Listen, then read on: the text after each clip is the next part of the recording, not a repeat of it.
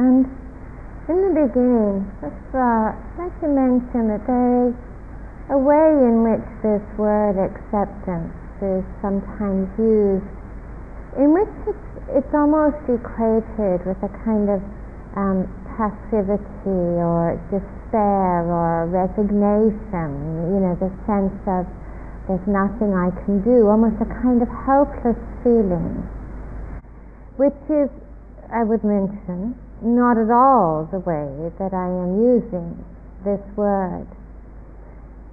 The way in which acceptance, I think, is used in the context of a spiritual path or a meditative path, of course, has nothing to do with any kind of passivity or hopelessness. A part of nurturing awareness, of course, is not just to be aware of our inner world, but nurturing an awareness which embraces the reality, actually, that there is so very much in our world that does cry out for change and for transformation. But we all know that in that that that desperate need for change and transformation that exists in our world, that it's not actually more prescriptions, more thoughts, more ideas. It's not even more money or more time that is needed. That eh, as a, in response to the, the suffering that can exist outwardly and inwardly. What is actually really needed in the process of bringing about change, of course, is a real change of heart. And to find the inner, the inner goodness, the inner stillness, the inner wisdom, the inner compassion that can bring about change without ever rejecting or making an enemy of anyone or anything. That is our biggest challenge, is how to bring about change from that place within ourselves that can be so still and so all embracing that rejects nothing and rejects no one. There's a poem by Kabir, I think, which points to this somewhat. And Kabir says, The blue sky stretches out farther and farther. The daily sense of failure goes away. The damage I have done to myself fades. A million suns come forth with light when I sit firmly in that world. Now, in meditation practice, we are endlessly encouraged to be with life, to be with each moment just as it is. To learn how to be present, wholeheartedly present, with all things, all moments, all events, all sights, all sounds, all changes, just as they are. And to discover what is real and what is true we're encouraged to learn really what it means to be at peace with this moment, to be at peace with what is, to discover what it means to find that inner harmony with the true nature of each moment.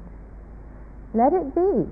This is the kind of, this is really the unwavering instruction as a way of learning to find simplicity and peace in each moment.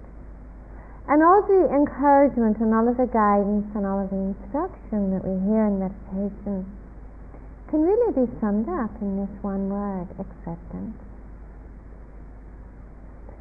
What does it mean? What does it look like?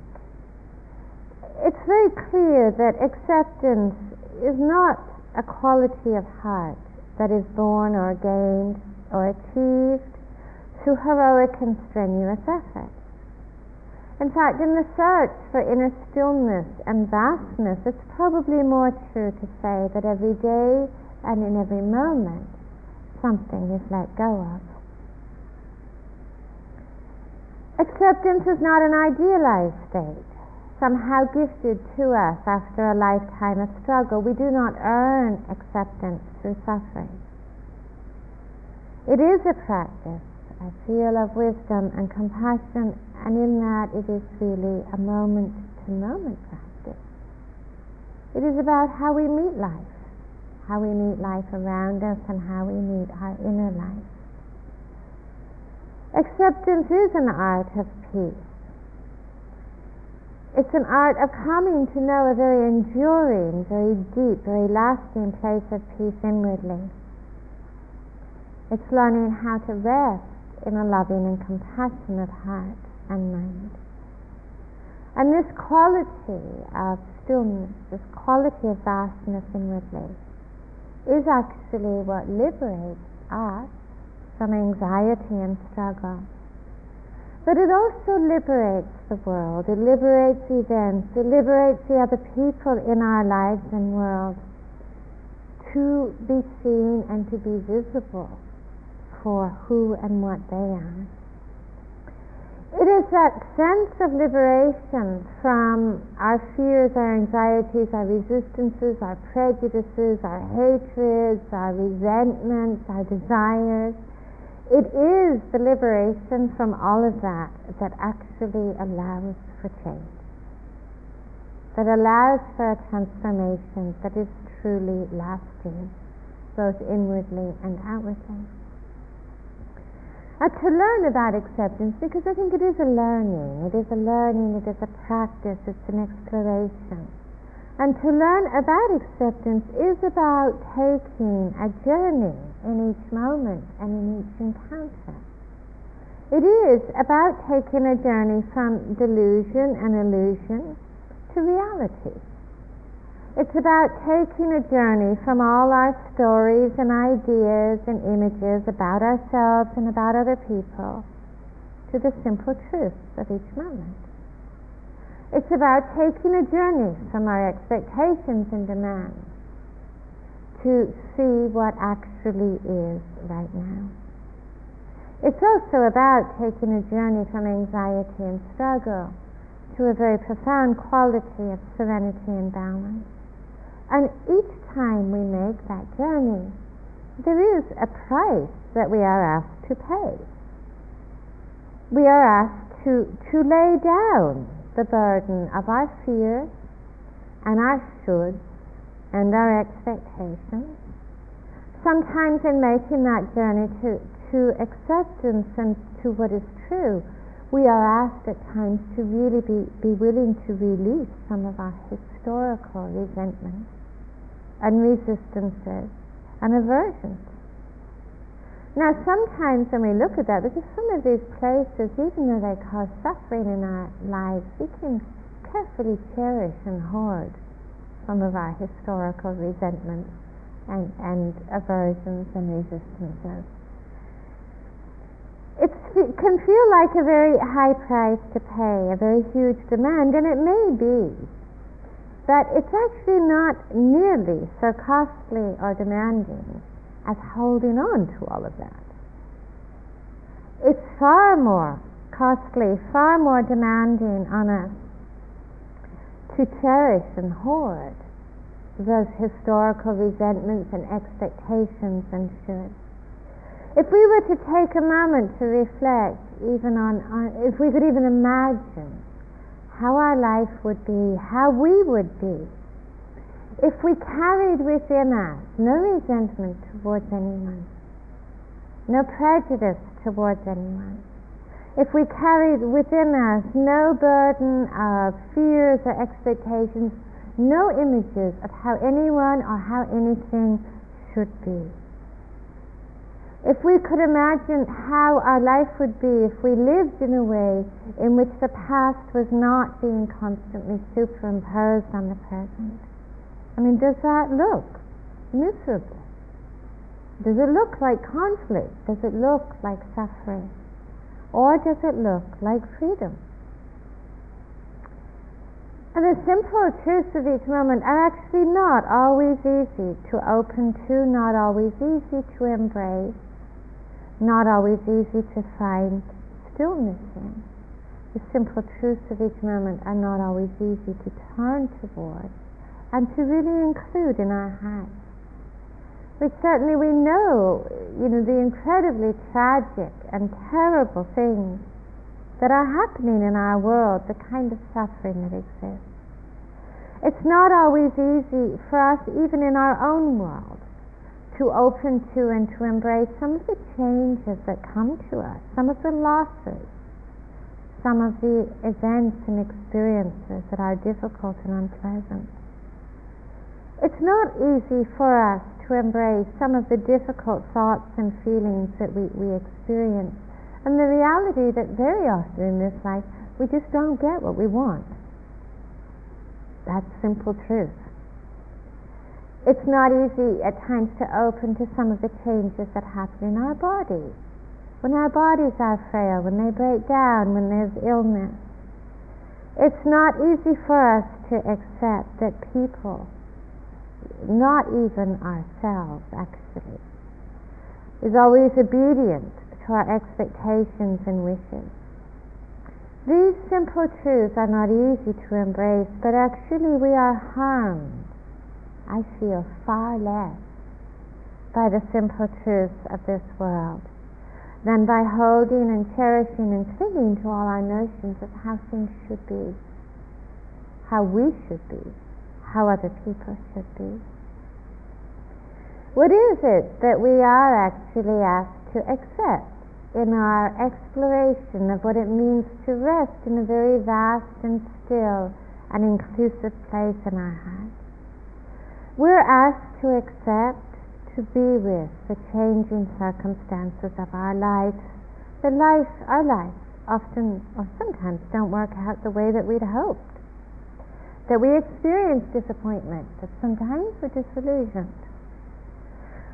We're asked to accept that we can't force circumstances or other people or ourselves to conform to any kind of idea or image or model of how we think we should they should be. We're asked to accept unpredictability, uncertainty. The reality that a life without guarantees is a life that we all share. We're asked to accept and to embrace all of the people, the truth of the people in our lives, those from the past who seem to shadow us, who may have harmed us. We're asked to be able to embrace and accept the people in, the pre- in our present who we may struggle with, who we may feel some resentment towards or hurt by. We're also asked to accept the people who we love who aren't perfect. And perhaps most of all, we are really asked to accept ourselves. Perhaps we really see the, the, the way in which self acceptance, the capacity to embrace our own being, all of ourselves, is so pivotal to finding a way of life that is at peace. We have to embrace the simple truth of ourselves, which includes our past. You know, sometimes we carry our past around with us, don't we? Some great cart that we tow along. All the things that we've done that we regret, all the things that we've left undone that we feel guilty over. The ways that we've been wounded or, or the ways that we've hurt others. In self acceptance, we're also asked to accept our present, including those parts of ourselves that are less than what we would hope for that we would rather ignore or deny or pretend don't exist. We're asked to accept all our obsessions and our stickiness and our demons. And actually, this capacity to accept ourselves in the moment without reservations, without conditions, is the training ground for finding peace and freedom in every area of our lives. Without it, because without self acceptance, we do see that the habit, the very habit of rejection, the very habit of judgment, the very habit of condemnation, is a habit that spills over into all our encounters and all our relationships. Without acceptance, we live in the past. If you've noticed that. That without acceptance, we actually find we can't let go. We live in our history. When we relate to people, when we see people in the present, we relate to them from those wounded or resentful or hurt places from the past. without acceptance, it's actually very hard to make new beginnings with anything in our lives. Instead, we see this continuity where the past superimposes itself on the present, coloring it, and that coloring of the present becomes the kind of history of the next moment that we call the future. And so we see that this kind of continuum often rooted in pain, rooted in fear, rooted in anxiety. And the very journey of learning to be with just what is, to make peace with that, to accept ourselves, is actually to liberate ourselves from that continuum. Poet Field put it, said out beyond the ideas of right and wrong, there is a field. I'll meet you there when the heart lies down in that grass, the world is too full to talk about. Ideas, language, even the phrase each other make no sense. Ram Dass put it a lot more simply. He said, I'd rather be happy than right.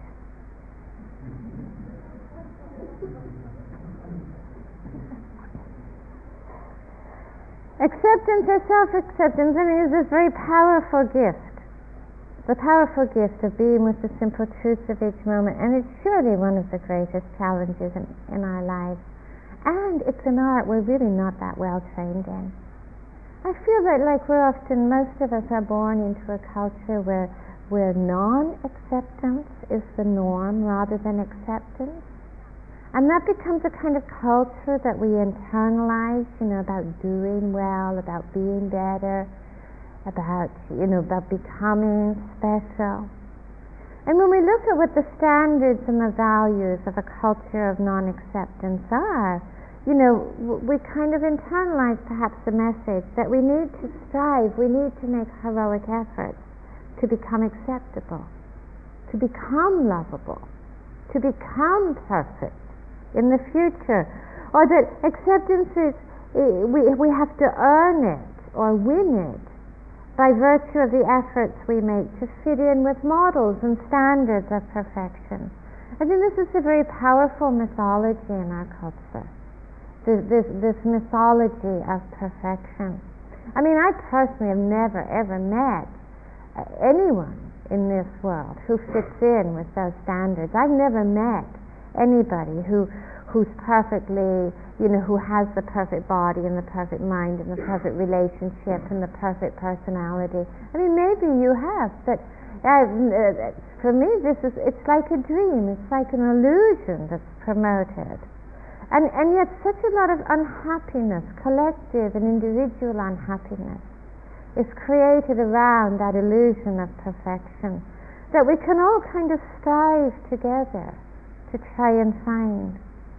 I know when my daughter was younger and considerably less wise than she is now, but as a younger teenager, you know, sometimes uh, she would get together with friends, you know, and I would, uh, of course, I wouldn't say I was eavesdropping. I happened to overhear some of their conversations where they would have these kind of body clinics, you know, and and you know they would look at each other, you know, and and kind of be in this collective misery about you know one person one one, one girl's thighs were too big and one person's bum was too big and another girl's breasts weren't big enough and another one didn't have the right hair, you know, and they didn't have the right personality. It was like this collective misery in it, you know, deeply kind of embedded, you know all around this kind of illusion that somewhere there was this perfection. There was this perfect way to be. And I think we do get a lot of those images about the perfect body, the perfect mind, the perfect children, the perfect lifestyle, the perfect relationship. The images are kind of relentless, and I do feel that they deliver a kind of twisted thinking that somehow freedom depends on being perfect or that happiness depends on being perfect. And if we kind of foster that mythology within ourselves, we, we create an inner culture of anxiety.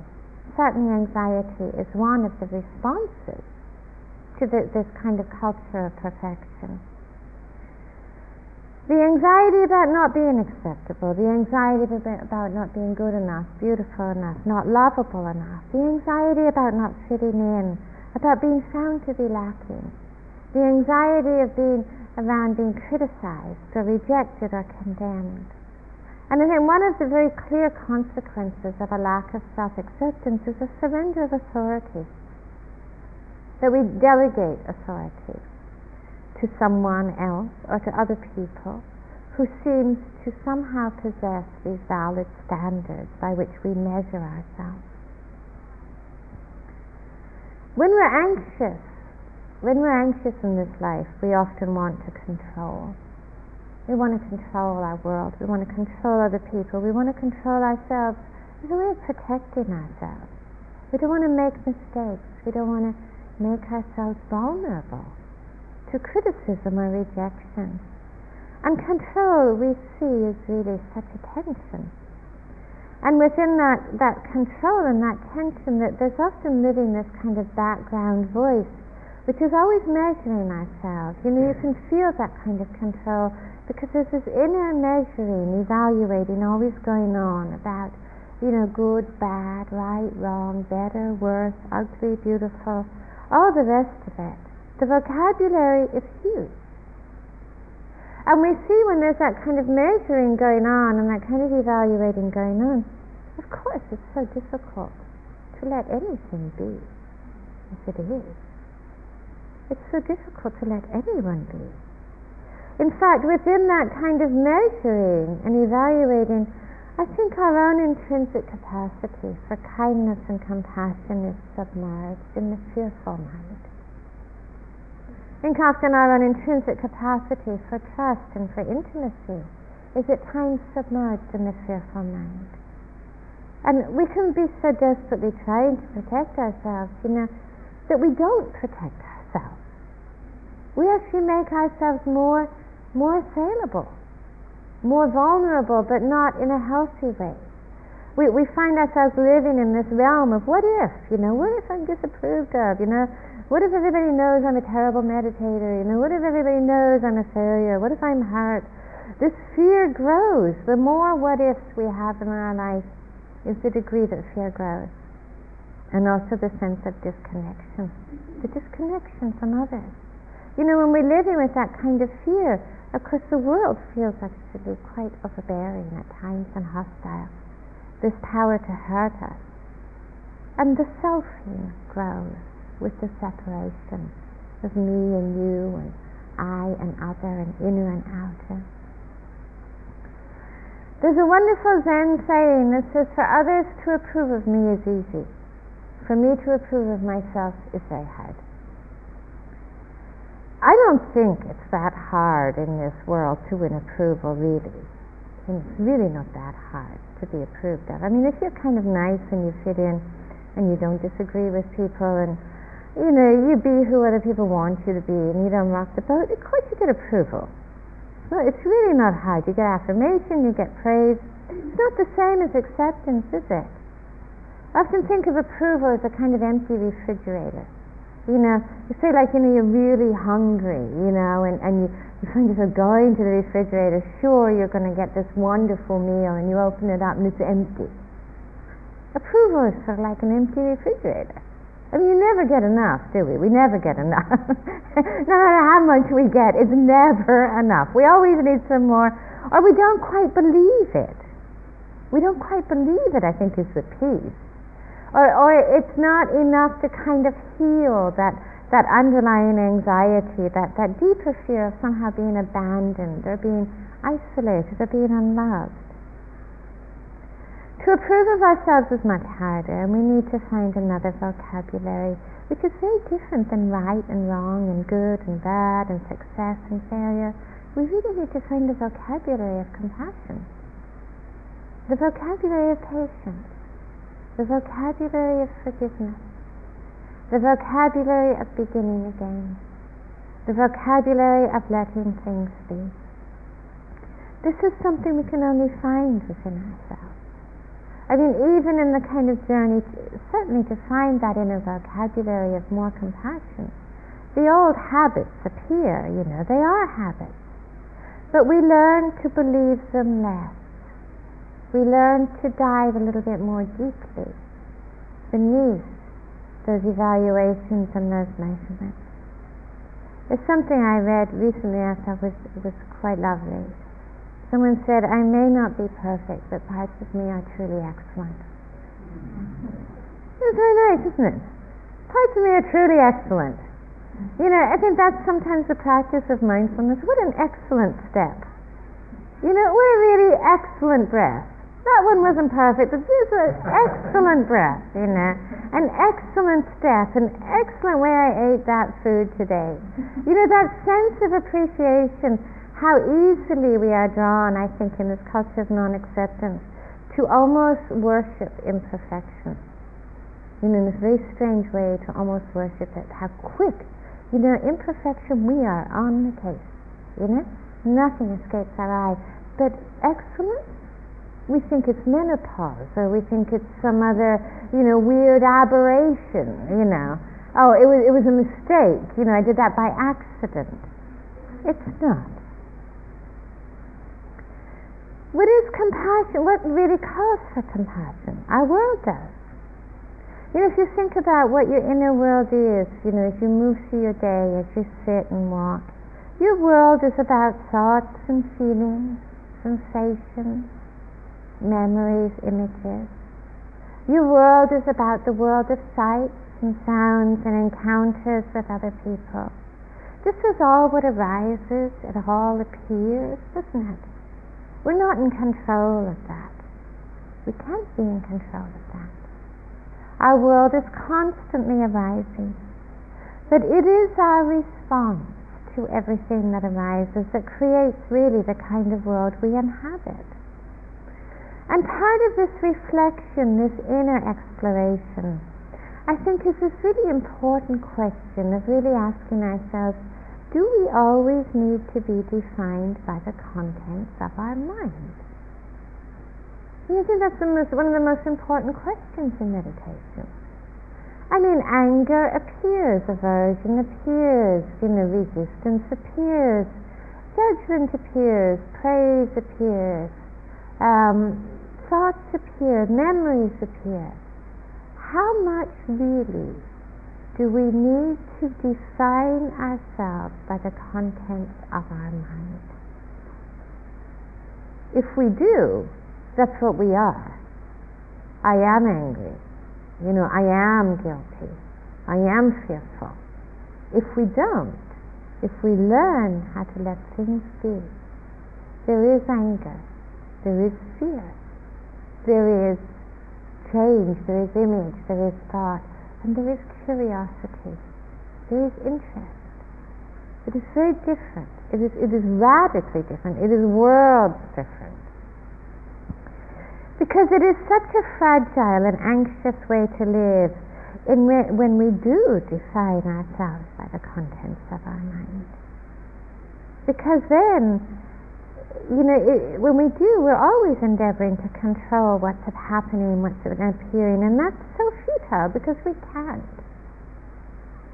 I mean, I'd like you to imagine a scenario. Imagine, and this happens all the time, I have to tell you, very often. Imagine going into the dining room at lunchtime and, you know, the dining room is sometimes a place where people feel a little nervous. You know, people are very close together, there's a lot going on, you know. It looks like it's really easy to make a mistake. and, and it happens. The problem, it does happen. So imagine yourself going into the dining room at lunchtime and knowing that it's a slightly worrisome situation. You know, you go there with the intention to be extra mindful. Right, that's your intention. Well, you know, there's a lot of things to juggle too. That's the problem, isn't it? You know, you got forks and knives and spoons and maybe a salad bowl and maybe a plate with your dinner on. You know, there's a lot to juggle. And so imagine you're very mindfully trying to handle all of that, and you drop your salad on the shoes of the person in front of you. How would you feel? How would you feel? You know, could you look at that and say, drop salad? or would you more feel that incredible sense of mortification, you know, Everybody's looking at me. Everybody knows how mindless I am. Nobody else has ever made this mistake. You know, I mean, is it really the end of civilization as you know it, or is it just drop salad in the dining room? That's the difference, isn't it? That's the difference, actually. That is really the difference between acceptance and these kind of inner models of should and perfection. That is actually the difference It doesn't stop change. Just you go and you clean it up, you know, you take care of it, you go, you get another bowl out. It's fine. The world is at peace.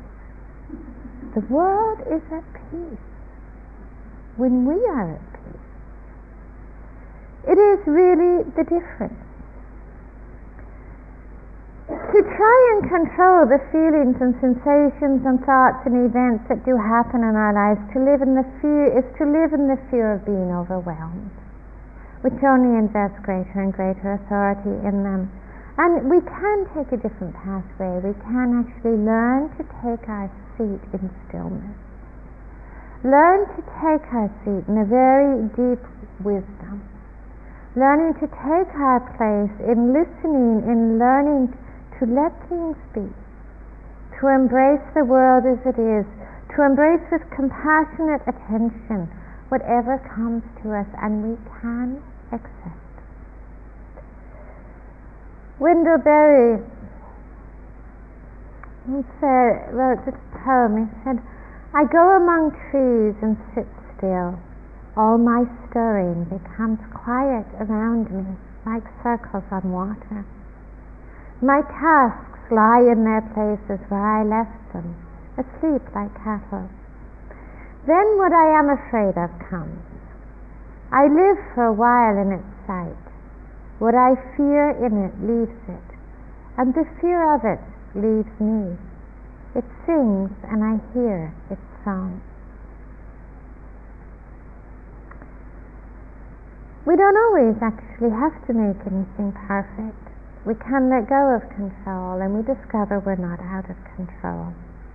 Instead, we discover a depth of kindness and wisdom in which there is an opening in which everything is released. Another of the mechanisms of non acceptance, of course, is aversion, resistance. The song of non acceptance is judgment. When we listen to our minds and hearts in a single hour, in a single day, we discover how many times we're singing the song of judgment. So we can have so much to say about other people you know, how they look, how they appear, how they dress, how they act. When we walk in the garden, we find how much we have to say about the world. You know, never invited it. You know, great tree, bad tree. You know, nice flower, bad flower, good weed. Reorganize this. You know, change the landscaping. We have a lot to say about the world. We have a lot to say about ourselves. In fact, this inner critic very rarely seems to take a break. And it un- we see the way it, it undermines energy, undermines faith, undermines, undermines vision. Jung once said that the most terrifying thing is to accept ourselves completely. And the most terrifying thing is to accept ourselves completely. Why? I think why is because to accept ourselves completely would really mean to radically transform all of the signposts, all of the guidelines, all of the rules that may have informed our lives so far. It would mean that we stop um, mistaking perfection and freedom as being the same because they're not. It would mean that instead of asking ourselves what it takes for me to be perfect, we would have to ask ourselves what we need to let go of in order to be free. I think both wisdom and compassion really do teach us the futility of judgment. In fact, our whole life experience teaches us the futility of judgment. That it's a kind of passive terrorism that doesn't alter anything and it changes nothing. I mean, we can shout at ourselves, we can shout at the world, we can shout at the other people the whole day long, our whole lives long, and absolutely nothing will change as a result.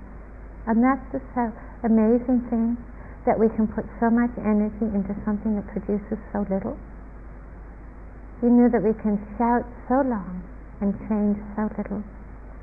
We can scold and blame and condemn. I, you, the whole world should be different than it is. You know, I especially should be less dull, less greedy, more still, a better meditator. We can shoot ourselves endlessly. And transformation is never, never a result. Instead, all we get is more contractedness, more control, more distance, more exhaustion. And this is not just a good idea. You can check this out. You know, take an hour tomorrow. Do nothing but scold yourself. You know, do nothing but blame yourself. Do nothing but judge yourself. Dig out everything you hate about yourself. You know, name it, label it, condemn it, deny it, and see how you feel at the end of that hour. You know, see if you feel any happier, any freer, any more liberated, you know, or if it's just more dukkha, more suffering. Why is it more terrifying to accept ourselves completely? Because I think the search for perfection actually gives me so much to do in my life. It's a project without end. A lot of tasks, a lot of things to work on, a lot of ways to occupy myself, a lot of things to strive for, a lot of things to get rid of. All providing the fuel essentially for me. The rewards look enticing. Praise, approval, belonging, being someone special, especially, being someone admirable, and freedom is a very different journey. And set against this inner culture, I think, of perfection and becoming, I think sometimes that sense of what it means to let things be, to not be engaging in that pursuit of perfection, can fill us with a real glimpse of a kind of existential anxiety who would we be without our striving? Who would we be without our images? Who would we be without our models of perfection? What would we do? What would we work on? You know, I think we kind of envision sinking into this swamp, you know, becoming a bag lady, you know, ending up no one, you know, disappearing in some way, dullness or dis- deprivation. I don't think that's true. I mean, it's very possible that we may discover in the releasing of all of that project without end a very profound stillness and freedom of being which is defined and limited by no thing, and yet which embraces all things. Mean, sometimes we sense that for a moment, and then this doubt comes. You know, I can't can't do that. You know? I can't be without definition, and I can't be without limitation. I can't be free because of all these things that are wrong with me, you know, my shortcomings and imperfections. And maybe after I modify, maybe after I fix all of this, then, then I will be free. You know, once I visited someone in a prison where the prisoners had the freedom, you know, to redecorate the, their cells, you know, pictures and curtains and it was, you know, it was great. It was a nice idea. But the door was still locked. It didn't make it any less of a prison. I think to be mindful and to really discover the freedom of acceptance, really we're invited to look at these places in ourselves and our lives, the people that we relate to, and the places in ourselves where we feel the most resistance and the most judgment. The most fierce aversion. The fastest way to transformation, the fastest way to acceptance, is to turn towards that we have the most fierce aversion for. That's hard, isn't it? But it is the fastest way. Because those places show us where we feel the least free or where we feel the most imprisoned to be to turn directly towards that which we must fiercely reject is the fastest way to find acceptance.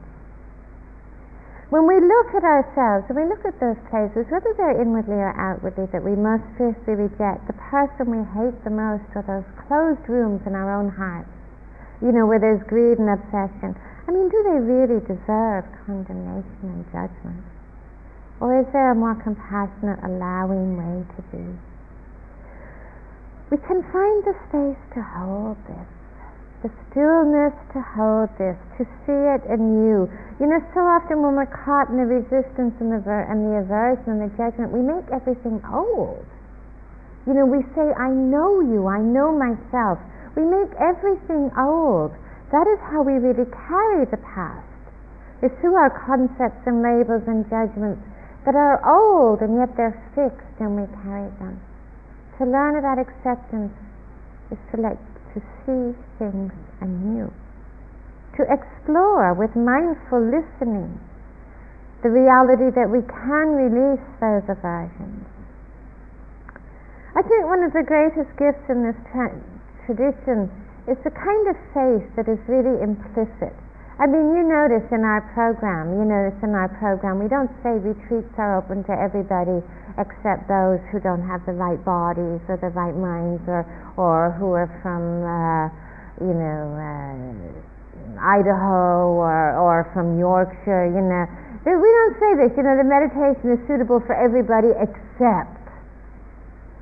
And this is actually really implicit in this tradition, that sense of faith and confidence that freedom is actually available to all. The Buddha once said that if I did not have the total faith that it was possible for you to do this, I would not ask it of you. Because I have total faith that freedom is possible for you, I ask it of you. And I think what we do in this tradition is that we learn to wake up from amnesia. You know, when we get lost in these stories and judgments about ourselves, you know, that our, our terribleness, our imperfection. Basically, all we are in that moment is a Buddha with amnesia. And this is a good thing to remember. That this is an amnesia moment. We've forgotten. Forgotten what is true. Forgotten what is real. Forgotten what is really free. We learn to sit still to sit still in the stillness of things, in the arising and the passing. We learn to sit still without condemnation or resistance, and we discover that peace is not the absence of the difficult, that peace is very often the absence of judgment, and that the mind without judgment is very close to realization. We learn to sit still and discover the transformation that is possible in each moment. The profound stillness of being with the simple truth of each moment. If we take just a couple of moments, right?